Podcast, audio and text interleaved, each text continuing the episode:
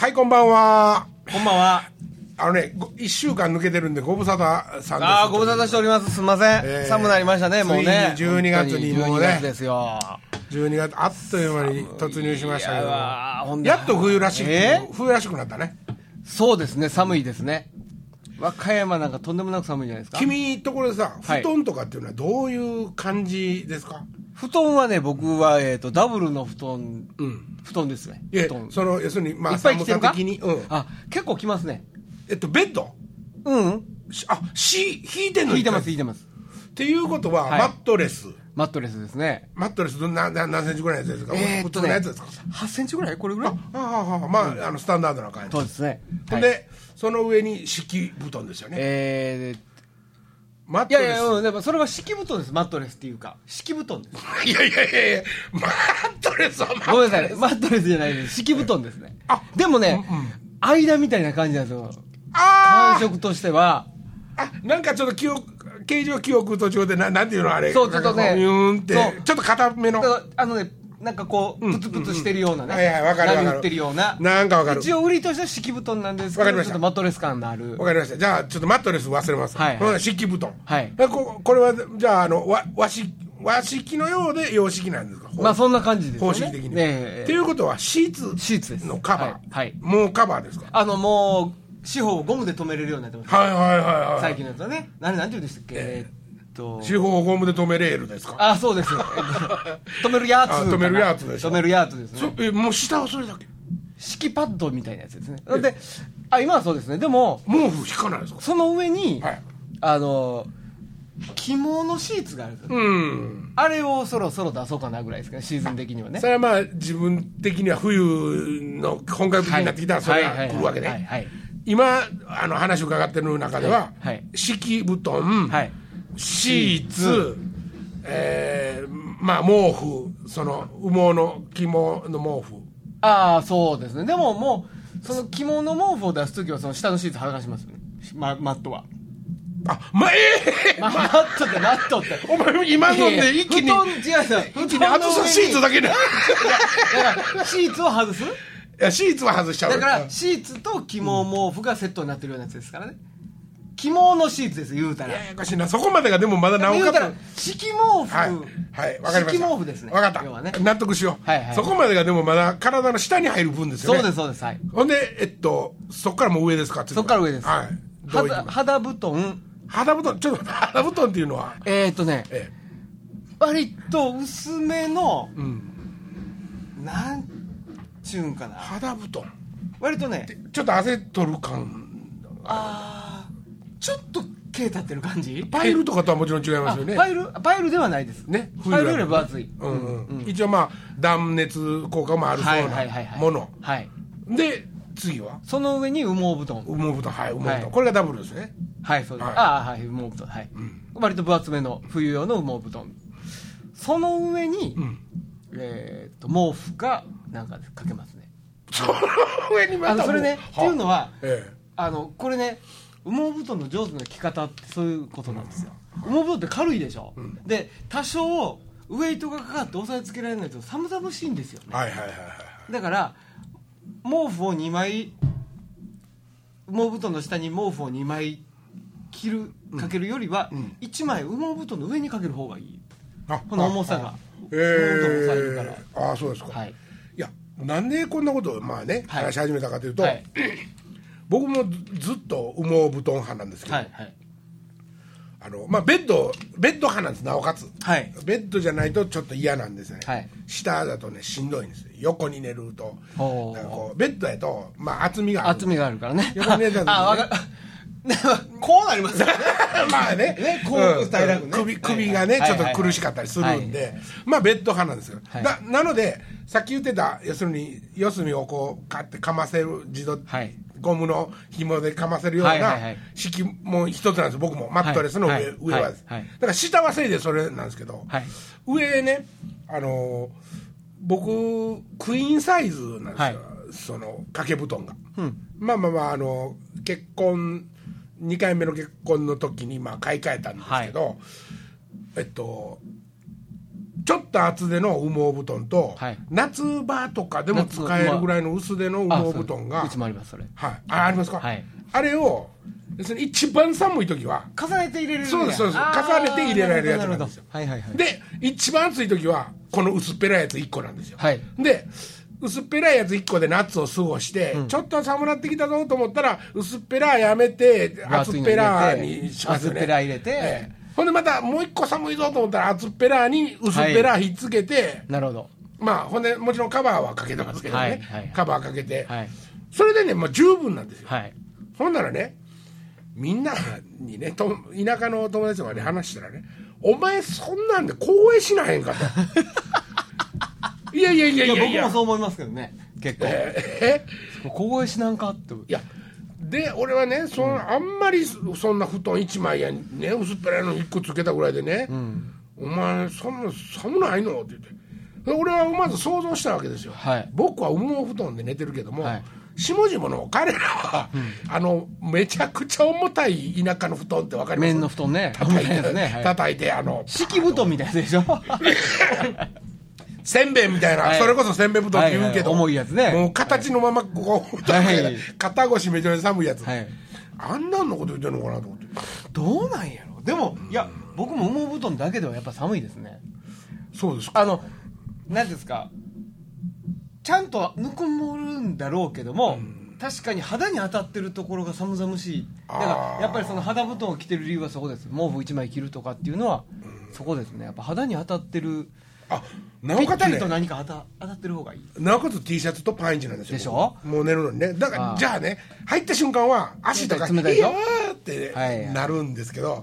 それが好きなんですよ。あなるほどそれ分かり分かります。それは分かりますけどね。ね でもさすがにめっちゃ寒なったら電気毛布入れることありますね。まだなおかつそこに電気毛布入ります。だって僕あのだってっねて言われても布団の話しましたけどあ何着て寝てる思います何着て寝てるんですか？何着て寝てるの？スウェット履いてますわね下は。はほいで上は長 T 着てあうん。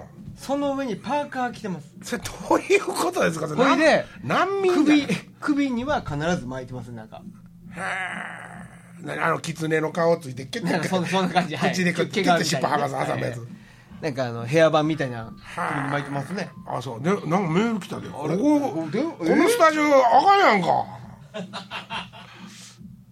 携帯繋がらへんはずちゃうんか電波飛び込まへんように作ってあるって言ってたのに何？えーっと。何ですか？誰からですか？あれ？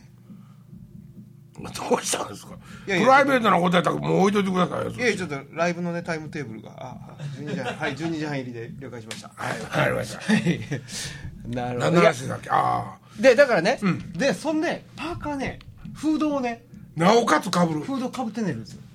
へえ上村直美。そうどっちか言うたらね。あれねフードかぶったらね多分暑いと思わはる確かに暑いと思うんやけど、あのねものすごい落ち着くんですよ。ここ包まれてる耳とかほっぺが包まれてる感がねままさか耳栓とかするタイプ？してますよ。するするタイプですはい。それはそれはなもうな寝やすいから。なんかねその始めた理由は夜の仕事をしてて昼間寝てたからなんですああなるほど。周りの音がうるさいからね、はいはいはい。でもそれがもう癖になってか。俺も耳栓した方が寝やすいですけど、はい。たまにたまに耳栓したら自分の中の音がこう各あーキーンみたいなね。あなんかキーンやったらええけど「うわーとか。自分の自分のなんて言うんです？あの体から発する音。方向が、うん、体から発するいろんな音が、はいはいだから最初寝かけの時にほーんって起きなったりします。あれがちょっとまあ嫌なんでテレビタイマーかけて寝る派なんですけどね。ああなるほどなるほど、えーまあほんでねそのまああの寝る話になったんで、はい。俺ついでにしますけど、はい。この間もうね自分でも久しぶり久しぶりにね、ちょっと一人で朝 朝ね、はい。ベッドの上で 笑って笑ってしまったことがあったんですけど沖縄の話をね、はい。ずっとしてたじゃないですか、はいはい。この間から、はい。あれでまあ和歌山帰りましたよね、はあはあ3日目ぐらいにはあ夢見たんですよ。ほう沖縄に行ってる、ええそれをねもう本当に行きたかったあのビーチとかも、はい。い行けてるしなるほど。会いたかった人たちにも、はい。あ会えてるんですよ。おおいいじゃないですか。でね、ほんでね、僕はね、はい。実は吉正さんっていうはい。人の話だよね、はいはい。あの同い年なんやけど、はい。吉正さんに、はい。お前、貝、金太さん、貝取るの上手だねって言われたぐらい、貝見つけるの得意やったんですよ。はい。で、その夢の中でも、ある、その日も、あの、取りに行ったんですよ、リーフのところの際にね。はいはいそしたらね、サザエなんですけど、もうものすごい大きいサザエ。それ、サザエ見見ましたよね。はい。あの、はい。イボついてないんですよ。はいはい。西表のサザエは。はい南洋サザエとかって言って。で、イボが南洋サザエ。イボが南洋サザエ。ね。ね、で、サザエって言っても、せいぜいまあ、げんこつもあったらだいぶ大きいじゃないですか。そうですね。だいぶでかいですよ。原稿つねいたら、それがもうね、あの、バッて、夢の中ですよ。潜って、はいバッて潜って、はいいつものように岩の裏をね、はい。岩の裏をこう開けようと思って、下でガーンってひっくり返したんですよ。はい。そしたら、そのサザエがね、うん。自分の手に余るぐらいのほサザエがいっぱいあったんですよ。あれはみんな喜ぶわと思って、ぐわーって、それをもう、こうやって掴んでももう外れそうになるぐらいすボーリングの球持ってるみたいなねでギュッて持ってんのに、つるって滑りそうになるんですよ。サザエやのに。うわーと思って、そこでパッて目覚めたんですよ。そしたらね、そしたらね、ファブリーズ持ってて、ファブリーズで、指先で、あの、胴体のところをね、急に、ファブリーズを貝を持つように持ったもんやから滑ってツルツルして。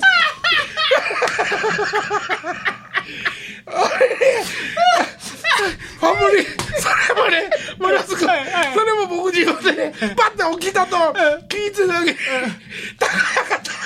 もう、いやいや高々という腕は、取ったぞサザエと違うわな。まあね。これ、はい。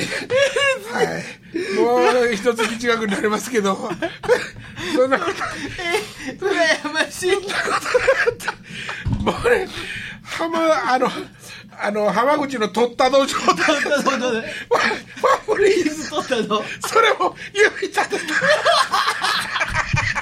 貝掴む掴み方でファブリーズ。ファブリーズ掴んで、ああ、死んだ。え止めてもああおもろはい。やり、久しぶりにやりましたよ。僕ね、僕久しぶりにね、やっちゃいましたよ。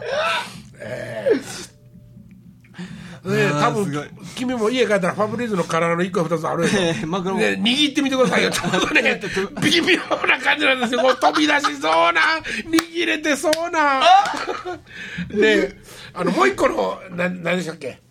ファブリーズじゃないくってもう一個のあリセッシュ？リセッシュならちゃんと持てるんで。ちゃんリセッシュはねちょっとちっちゃいですからね。カシャッと持てるんですけどね。リセッシュは本当にもう。まあ本当にね、えー ファブリーズ握って腕高々と持ち上げてますわ。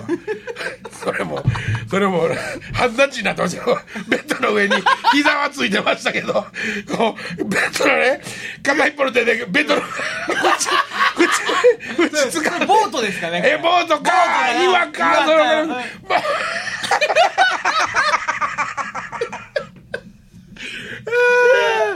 あーおかしい。え。ーもったいな。この話もったいな。これあのぼ僕前にねちょっとちょっと前にその頭の病気なんじゃないかっていう時にあの睡眠時行動障害っていうまあ、そう分類されてることなんですけど。であの前にもちょっと話しましたけど、はい。レム睡眠の時に、はい。人間っていうのはレム睡眠の時夢見てるんですよ、でその夢まあ関連づくづかないは別としてレム睡眠の頃に見る夢っていうのは覚えてる可能性が高いんですね、ああなるほどね。ええ。そう眠りが浅なってるっていうことです眠りが浅くなって浅いところですからね。はい。はい。ところがそのんあの人間の体っていうのは、はい。うまいことできててですね、レム睡眠の時っていうのは、はい。もうそのなんていうかな夢見てることがものすごく浅いところの眠りで見てますから、はいここにね、はい。その無意識で行動を伴うとはい。危険なわけですよ。はい。例えばね、はい。ジャンプしてる夢とか、はい。崖からぴょんぴょん飛んでる夢とか見た、うん。うん。見て、もしそれが体がバッて反応してしまったりとかしたら、うん。うん。なので、よくできてるもんで、これはもう脳脳みそ的にっていうか、人間、人として、はい。レム睡眠時は、はい。体が反応しないっていう回路を作ったの、ほはい、ところが逆に、今度深い眠りの時に、あのゆ無意識で体が動いたりすしますよね、それそれは要するにまだ逆なんですよ。あの無遊病とかああいうなんていうか自分も意識してないのにふーっと歩いたりしてるやつあるでしょ、はいはい。あれはままた全く違うことなんですけど体としてはあの反応はあるんですって。その深い眠りの時にうんあのパッて体が反応するっていうか動くっていうこともあるんです。でもレム睡眠の時は危ないので動かんように普通はしてあるんです。ようなるほど。そこがちょっとだけ動くんです。動くようにしてあるんですね。動くようにしてあるんです。よはいはいはい。ほんで僕はまあ前にも説明したけどもうちょっとへこんでたのね。その、それかもしれんと思って、勝手に、はもうネットで調べてもう本買うて読んでももう思いつくとこがいっぱいあるわけですよ。でもまあ結果的にはあのもうちょっと年取ってから、起こる病気で。なるほど。だしあなたはまあ多分違うでしょうと。ほんでそんなことより無呼吸症直しなはれって 言われたっていうね。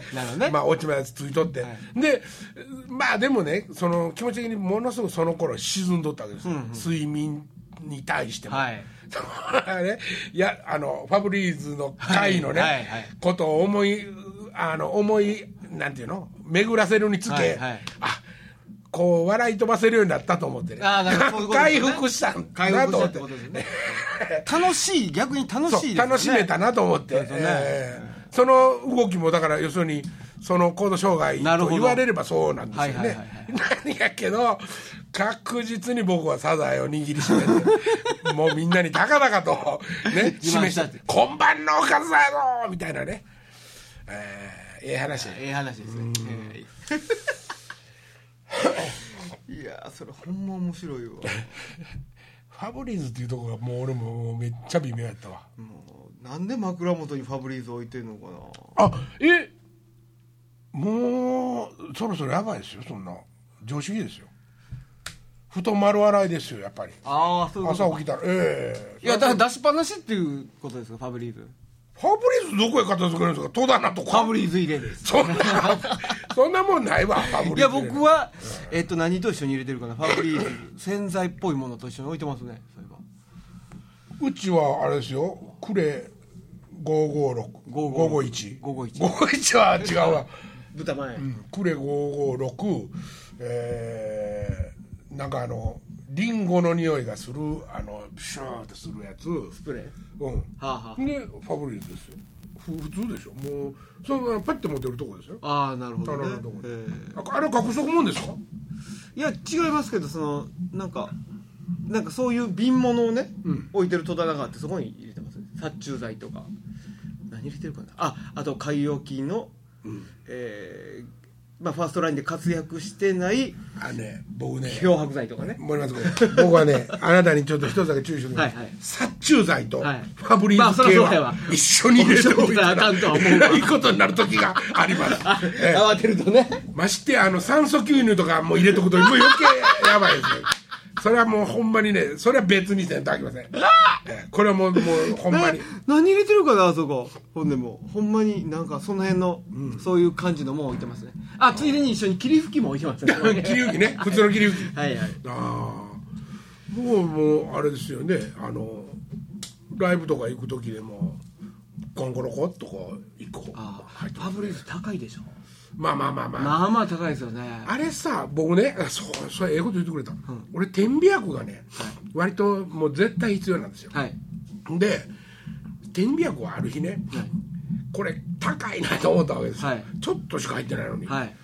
ほんで成分なんやろうと思って調べたんです、はまあ多分ねそれは僕わ分かりませんよ。ファブリーズと一緒やったんですいいいい詳しいこと分かりませんけどね、はい多分ね、はい。4つの成分なんですよ。あー。まあ、メーカーによってねちょっと秘密もあったりするかもしれんけどうけどうんうん。これねビンゴ同行できてね、はい。ガンガンガンって要するに分量は書いてあるわけですから、はいはいはいはい。分量はもう手土産のケースに書いてあるから、はい。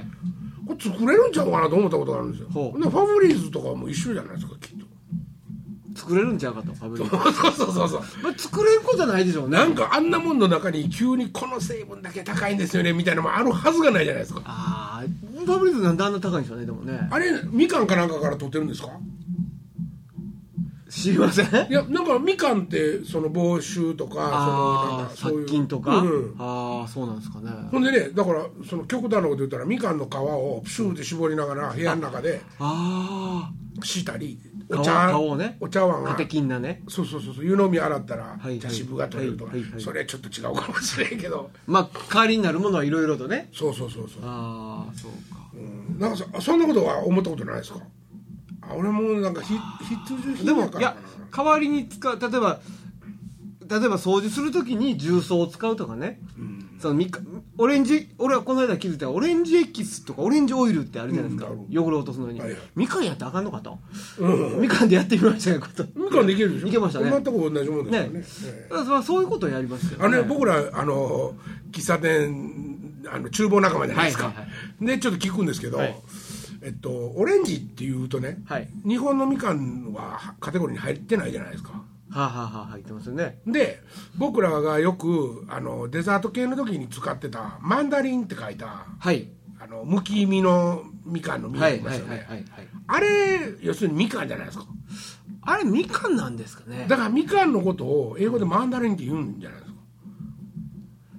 こうやって叩いてゆするやつだったらタンバリンやけど。ね。それはタンバリンですけど、えマンダリンはどうなんやろ？えいや俺なんかねそんなこと思ったんですよ。おだからえっと、例えば津波のように、はい。あのもうみかんっていうね英語になってるんならともかく、はあそれは聞いたことないじゃないですか。ありませんね。ね。あのマンダリンって言うてるのはマンダリン。ってでもオレンジっぽいのじゃなかったでしたオレンジはオレンジって言うでしょ。だからあのオレンジっぽいやつあるじゃないですか。そのえっと清見みかんとかそういうやつですか？そうあと何でしたっけ？ポンカン？ポンカン的な、うん。な八作？な夏みかん？なんかね、ちょっと大きい。ちょっと。ちょっと色が濃い。ザボン？赤っぽい。赤っぽい。あんな系ちゃうかったっけ？マンダリンってちょっと大きいでしょミカより。じゃあやっぱりものすごく限定された商品。マンダリンといううんちゃんとものですか？あるもものがあると僕は認識してたんですけど違うのかな？いやいやいや分からんけど、それがねなぜそんなこと思ったかというと、和歌山ってね、はい。ものすごくみかんが美味しいって言うじゃないですか、はい。あのね必要以上に甘い時があるんですよ。ほんではあ。まあ向いてる中にですよ、でままあ僕もそこそこの甘いみかんの方がす、はい。酸っぱいよりは好きですけど、はい甘すぎるって思うぐらい甘いのがあるんですよ。あーそしたらそれ食べたらシロップにつけてるマンダリンの要するに粒の味とああなるほどね。香りとかがすごい似てるんですね。あほんで俺あれ？マンダリンって日本のみかんのことかな？あなんやろ？マンダリン、調べてみてくれる？なんか動物の名前っぽいけどねマンダリンって。マンダリンえそれ何やったっけ？タスマニアデビル全然違うな。タンバリン。タンバリンマンダリン。それその和英にもなってんの？いやいやあの ぐるっちゃおうかな。あ和英があるか。あね。あ辞書入れてたな、そうですか、そうなんかねそんな気したんですよ。だでもねそう言えば日本のみかんの缶詰もねみかんって書いて昔からホテイとかねい。ろいろメはい。ーカーは違えど、はい。いろいろあってみかんの缶詰もあるわけですよ、はい。まあ、マンダリンって言って取り寄せてたあの喫茶店の頃にねデルモンテとかそはあのあはあいうとこのやつ缶は詰ね。原産国多分アメリカみたいなことなんでしょうけど、はい。全く一緒でしたけどね。みかんと。ああそうかどう出てきましたかなんか。うん。あここあかんの？電波がね。電波があかんのか、まあ、この電話があかんのか、まあまあ今度はまた調べてみましょうか。いちょっと。ね。ね。ち別にょっと話しなマンダリが何なんかっていうのが今晩分からなあかんわけでもなし。こんな時にねあのユーストやと答えてくれるコックさんとかおるんですけどね。コックさんは聞いてないかもしれんけど なんでそのなんでコックさんやったんですか？いやーあそれはそうとこのラジオね僕の田舎のね、カイロプラクティックのほ委員長先生が聞いてくれてることが 分かってですね僕全くそこに、まあ、お世話になったりはしてないんですよ。うあじゃあなんで分かったんですか？誰かの情報で。実はその息子っていうのが、はい。エレクトーンのほ西日本のチャンピオンなんですよ。男の子なんですよ。男の子でおいくつぐらいの子？話題へ行ってる。もうだから20 20歳超えてるぐらいやと思うんですけどほだから相当なもんなんでしょうね。ザ・プレイも僕はまだ見てないんですけどうはい。その子とひょんなことから知り合いになってまたなんか一緒にやりましょう。やあのやらせてくださいよ。みたいなことでまあ喋っててう。ちの親父実はすごい不安なんですよ。そっから分かったんですよね。へえ。そうですか。はい。そうかって言って俺カイロプラクティックのお世話にならなあかなことないしね。いやカイロはでもいいですよ。いいんですか？僕ねカイロ即効性ある気がしますけどね。昔ねあのお付き合いしてた女の方と、はい。その方の会社のはい。方とに,、はい。に紹介していただいて、はい。結構有名やって言われてるね、はい。カイロプラクティックのはい。おっさんとこに行ったんですよ、はい。ほんならねこうまあここうん寝てくださいって言ってはい。寝て、はい。でこうバーって触るわけですよね、はい。背中とか、でまあ僕ちょっと腰のことで言ったんですけど、はいはい。ほんならあーって言ったんですよ。ほでああーここやなとかってまあことほぼ独り言ですわ。僕何も返事しなあかんことはないんで「はい。おいおい」ぐらいの感じではい。返事してたんですよ、そしたら何ですか？あああのここですここが痛いんかなとかって言われるたびのなるほ「ど。おい」はいって返事ですね、はい。うつ伏してるんで、はいあんまり息吸えないはい。ことを今ちょっとモノマネしたんで。ほんででああここやな的なことがあってね。なるほどね。でそこでカツコンコツカツコンコツカツコンコツってなんかカツコンコツのコツは骨ですが。それね。あの落ちる機械みたいなのがあるんですよ。もうあのベッドみ機械で？機械で？ベッドみたいなところに寝かされてるんですけど体のいろんなとこの 部位のとこがあの点になってるんだ要は。お肉屋さんに行ったらあの部位の説明のところに肩ロースとかあるじゃないですはい。かあんな感じになってるんですよベッドが。ほほんで腰の底にも2つぐらいこう迫る箱亀みたいにねこう割れるようになってて押し押し込むとカツコンコンカツコンコンってこう 落ちて抜ける。コツがなくなりましたけど はいカツコンえっとコツコンカツコンコツ。カツコンコツ。カツコンコツ。カツコンコツ。えっていうね、はい。ほんでその後なんか火鉢のような怪しいものにねほ薬草炊いてほんで布でぐわーって包んで、はい。ちょっと座っとくんですよ。ね、はい。ほんで、うはい。その後強制的にね、はい。楽になったでしょ。言われるんですよ。はいいいえとは言われへん。いや,、ま、いや僕はもう正直言いましたけどね。いや分かんないですと。ああなるほど。あれ？って言ってちょっとプライド傷ついたんでしょうね。もう一回そのロあのカツコンコツ？カツコンコツのはい。機械にもう一回寝さされて、はい。その時にさ有名な先生なんですよ、はいああこっちかって言ったんで。すよあれお前当てまうかと。ね？さっきさっきのは嘘かと。さっきのはああはいわかりましたみたいな。みんなはい楽になったって言うからそれで済んでたんなかるほど。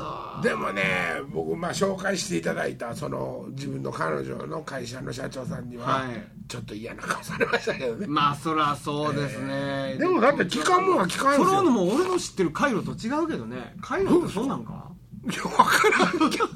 カイロプラクティックって書いてあったけどな。もうちょっとマッサージっぽかったですけどね僕が受けたのは。ツアー中にね朝起きてベッドのこうよ座ってあーってこう支え持ってませんよ僕ね。あーってなったら あれ？っつってもう首動かなくなったんですよ。うん。でそこから会場まで1時間ぐらいの間ずっとそのマッサージしてもらってたんですけど、うん。で随分ようになったんですけどもう全く首動かないんです。ほいで、まあ、リハーサル終わってそのイベンターの人にあの「マッサージ呼んどいてくれ」って言って楽屋に行ったらカイロの人が来てくれたー来てくれてて。カツコンコツと違うた違いましたね。だからまあそう現場がそういう場所やったから。そうそうなんちゃうの。えなんかいろいろあるんじゃない？出張やから。なんかわからんけど。ほんでねなんかねその僕はなんか西洋医学と豊学の間ぐらい的な感じを想像してたわけですよ。はあはあはあでまあなんていうか思ったよりもなんかアバウトやったんで。へえもっとなんかこう僕のイメージはもう少し理論的なっていうのかななんていうかな。ほんでねその2回目の時にね、これで楽になったでしょって今度はもうこれで楽になったでしょって。でいやで結局その人ね、えマッサージは一切体に触れてない。いやいや触りますよ。マッサージするんです。カツコン骨は押し込むとそこが外れるんです。ベッドのベッドのその部位がカツンってこう落ちるん。もしくは空いてるのか。はあ。で上からこうなるほどななるほど。マッサージをするんですよ。ほんで2回目に「これで大丈夫でしょ」って言われてまだちょっと微妙やったんやけどまあなんとなくですけどもねって言うたらはもうほんまに嫌やったんでしょうね。嫌っていうかプライド傷ついたんでしょうね。はあはあ君の場合は何回か来てもらわなあかんなって なんじゃそれ。なちゃんちゃんやでお前僕の言ってるねそれ一応整骨院なんですけど、そこのね先生はねすごいです。すごい。結果を出す男って僕は呼んでますけど初めて行った時にそのまあなんか筋やられて、手が上がらなくなったんですよ肩ぐらいの高さ、えー水平ぐらいまでしか肩が上がらなくなって。で肩上がらなくなったんですよつって言ったら「ああちょっと待ってくださいね」って言ってマッサージ自体はねほぼ触れてる感覚なんですよ。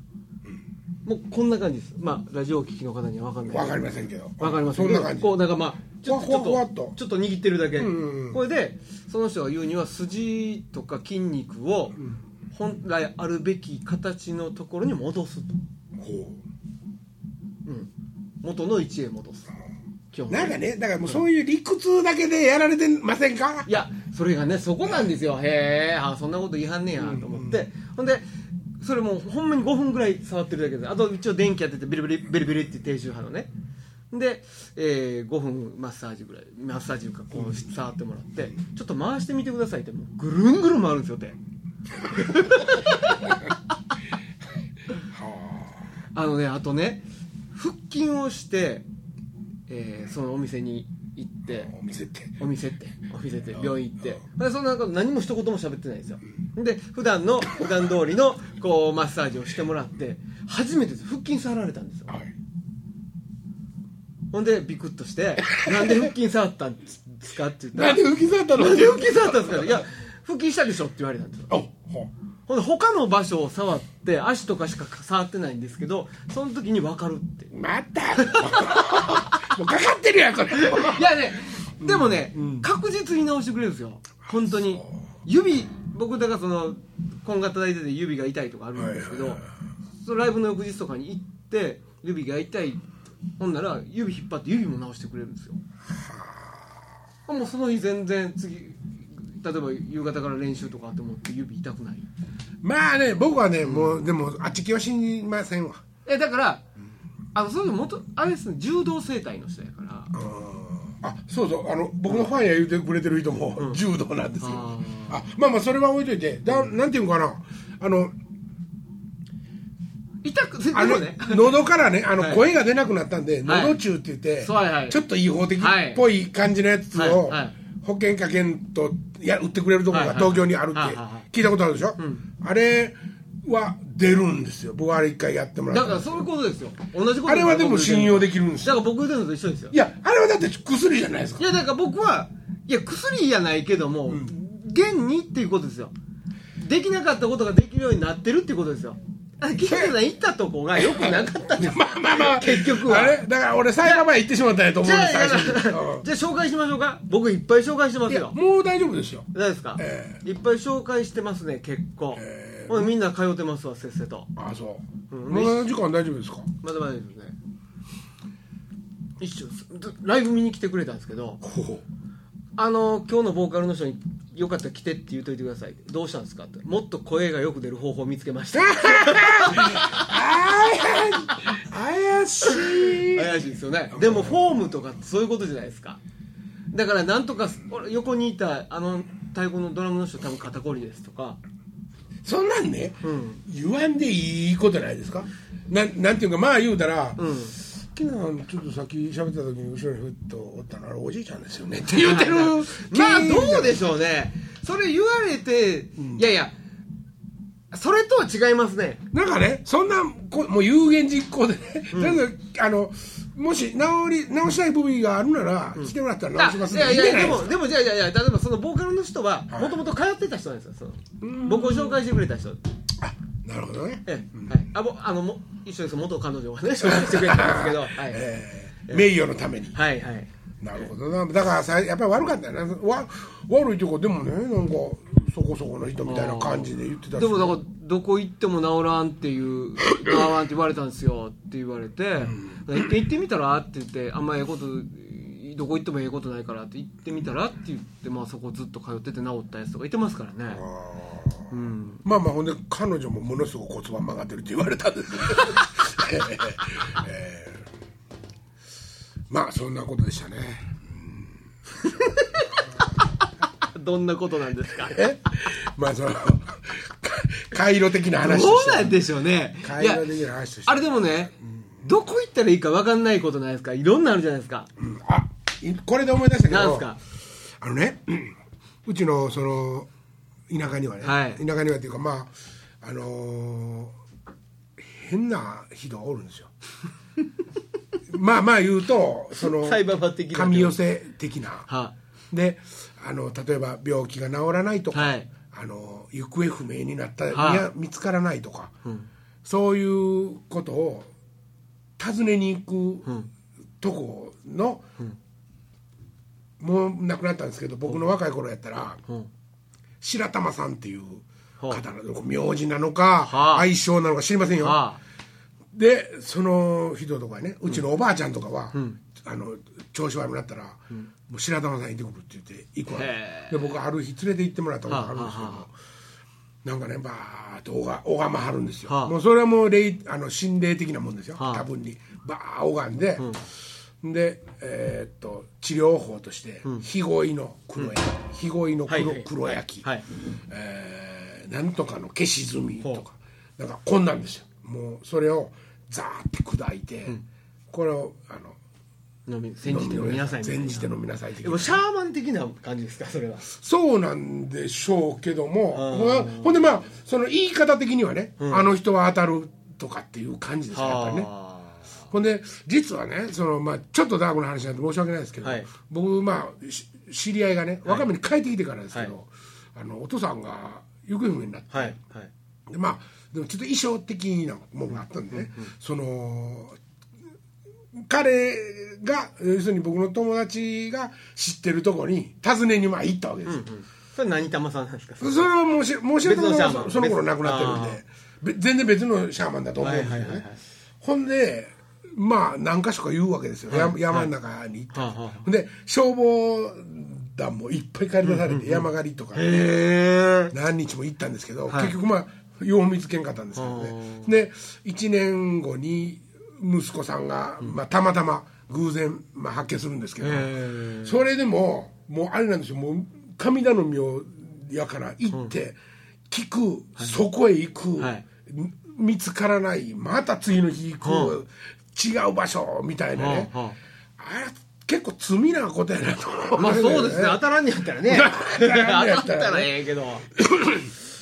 振り回されてるのもどうかなってまあね思ったけどね。ねはい、まあ12月一発目はですね、はい。こんな感じにしといて、しときますか。もう一歩取りますから。そうですね。はい。はい。